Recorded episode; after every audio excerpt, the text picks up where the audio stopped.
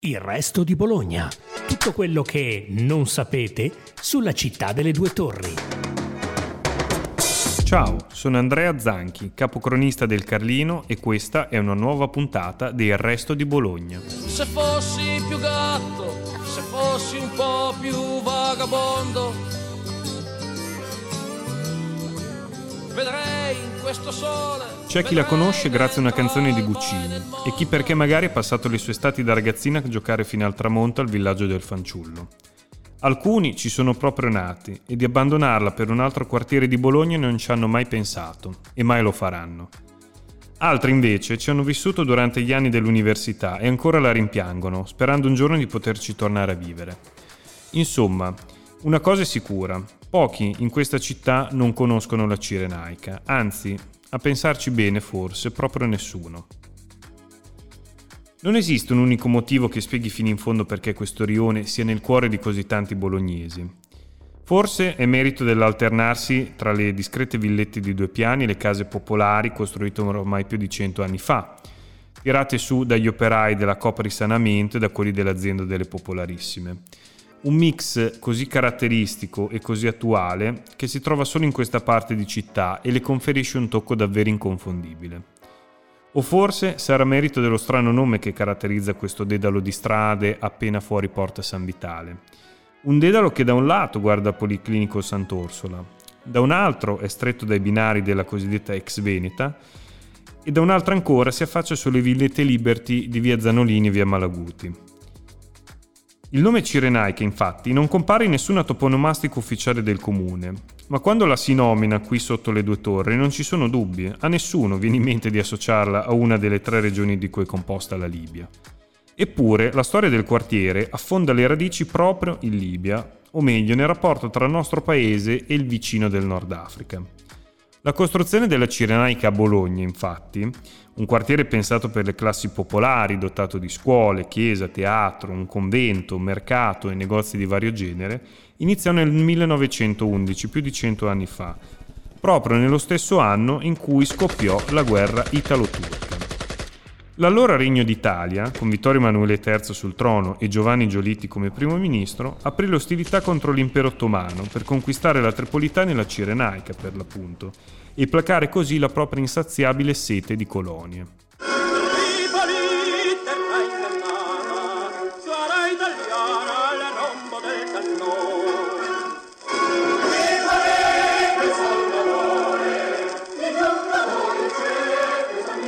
La guerra durò poco più di un anno, dall'ottobre del 1911 al novembre del 1912, un tempo sufficiente per causare quasi 20.000 morti e 10.000 feriti in entrambe le fazioni in campo e per ridimensionare le ambizioni imperialiste del nostro paese.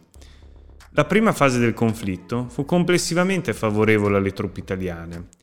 Il 4 ottobre 1911 fu conquistata Tobruk, una città strategica per la sua posizione e per il suo porto.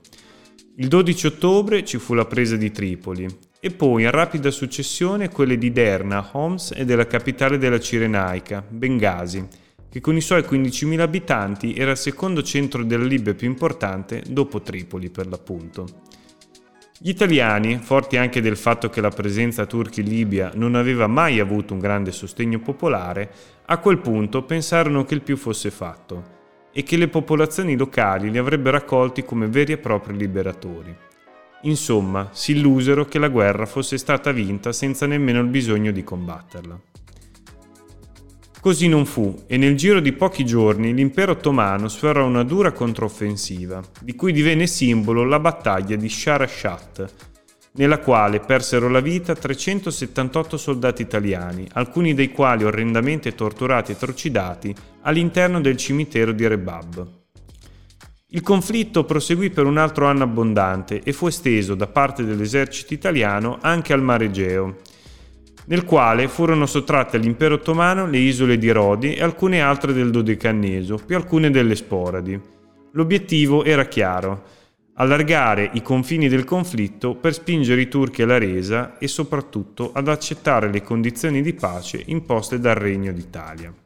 Alla fine si arrivò, il 18 ottobre 1912, alla firma del Trattato di Losanna, nel quale non si riconosceva la piena sovranità del Regno d'Italia su Tripolitania e Cirenaica, bensì una sorta di protettorato tricolore su un territorio che, giuridicamente parlando, restava l'impero ottomano. La piena sovranità italiana su questi due territori e sulle isole del Dodecaneso venne riconosciuta solo 11 anni più tardi, nel 1923, con un secondo trattato di Losanna firmato dalla Repubblica di Turchia e dalle potenze della Triplice Intesa nata durante la Prima Guerra Mondiale ma dalle coste del Nord Africa e dalle acque del Mar Mediterraneo torniamo adesso alle nostre due torri. Quando la costruzione del nuovo complesso urbano fu conclusa, correva l'anno 1913 e l'amministrazione comunale, guidata dall'allora sindaco Ettore Nadalini, decise di battezzare la strada principale del Rione come Via Libia per celebrare il successo dell'Italia nella campagna militare dell'anno precedente. Da quel momento la toponomastica della zona fu dedicata alle principali città e regioni dei nuovi territori del regno. Sorsero così via Bengasi, via Tripoli, via Zuara, via Due Palme, un tocco di Medio Oriente a pochi chilometri dalla sede dell'università più antica del mondo occidentale. Quanto i destini della Cirenaica siano legati alle imprese belliche lo testimonia il cambio di toponomastica avvenuto alla fine della Seconda Guerra Mondiale. Liberata la città dall'occupazione nazifascista, le strade che richiamavano l'impresa bellica del biennio 1911-1912 furono rinominate da Cimafondo e dedicate, tutte quante, a partigiani caduti per la liberazione di Bologna. Via Tripoli divenne via Paolo Fabbri, via Bengasi si trasformò in via Giuseppe Bentivogli, via Due Palme prese il nome di via Mario Musolesi, via Derna mutò in via Sante Vincenzi, solo per citarne alcune. Ce ne fu una però che non cambiò nome, quasi a voler preservare l'identità storica originaria del rione. Si tratta di Via Libia, che ancora percorre l'intero quartiere della Cirenaica da sud a nord e lo connette con la zona Massarenti e con San Donato.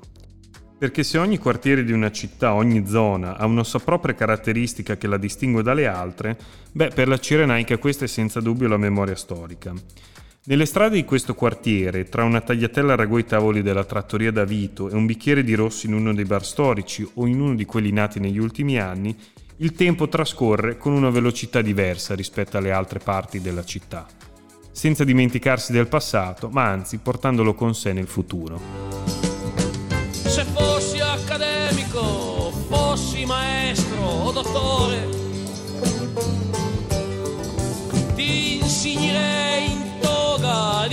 15 lauree ad onore.